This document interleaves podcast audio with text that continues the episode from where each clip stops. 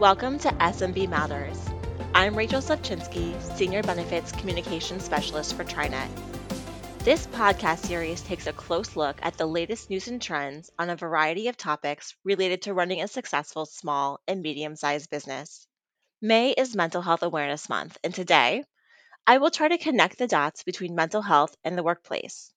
I will also discuss simple strategies that can positively impact the mental health of you and your employees. We will be covering a general approach for how to help your employees with their overall mental health.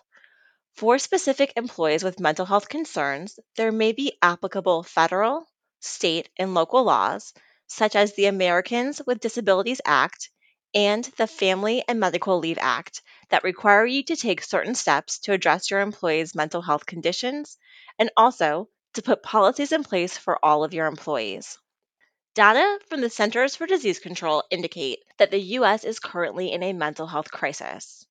According to the National Alliance on Mental Illness, 20% of the population reports mental illness each year, putting these individuals at risk for increased cardiovascular disease, metabolic disease, as well as substance use disorders. By these stats, one in five employees might be suffering from a mental illness. On the human side, employers want their employees to be well, both physically and mentally. Viewing the statistic through a business lens, mental illness can negatively affect productivity, company approval, and morale. In addition, mental health is a significant driver of healthcare costs, which can ultimately impact an organization's bottom line. In the post COVID crisis world, employees expect mental health to be addressed. It demonstrates that their company cares about them beyond what they can do for the business. This is becoming a vital part of employee retention and recruitment. Now that we have the why established, let's dig into what you can do about it. Step one name the issue. Whether it's work stress, a need for work life boundaries, or something else, a solution can only be implemented if the problem is named. Remember, you don't have to address everything all at once. Try picking one or two opportunities to implement change. Observe what is impactful and what resonates with your employees, then continue to expand your offerings as you are able. This small steps approach is Behavior Change 101. You don't have to solve everything today, you just have to begin.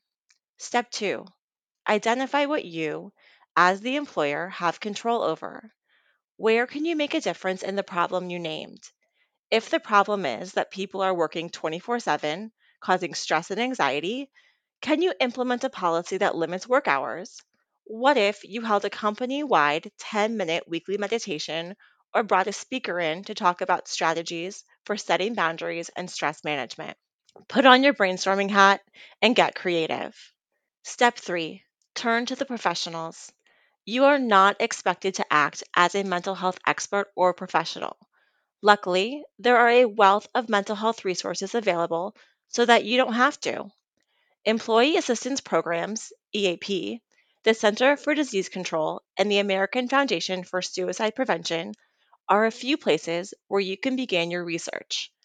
The EAP also has a self service option where employees can log in and peruse articles on everything from heart health to how to heat and cool your home for less. While on the surface, these may not seem like mental health subjects, they certainly have an impact on an employee's state of mind and stress level. If you have not already, consider implementing an employee assistance program within your business. Step four, put the policies in place. Make sure your employees know that you are protected if they come to you with a mental health issue or point out a work concern that may be causing stress. Policies against retaliation and those assuring 100% confidentiality to the greatest possible extent can help employees feel comfortable when coming to you.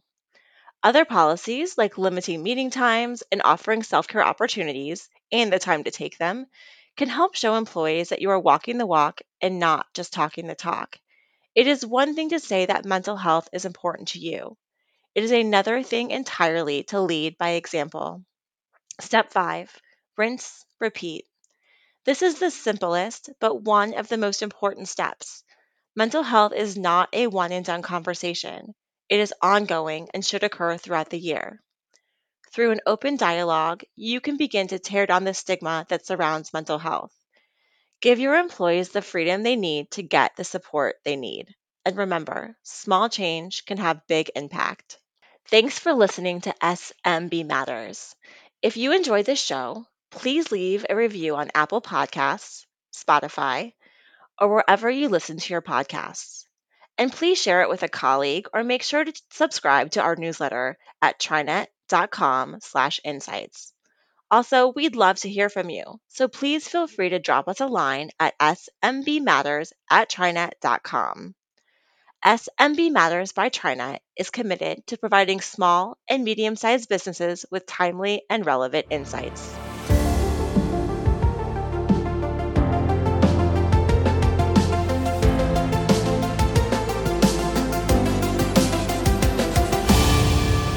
This podcast is for educational purposes only.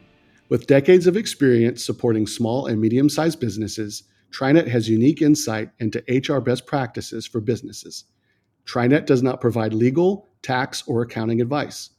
The materials in this podcast and the options and opinions expressed herein may not apply to your company or scenario, so you should consult with your own advisors on how best to proceed. Reproduction in part or in whole is not permitted without express written authorization from TriNet.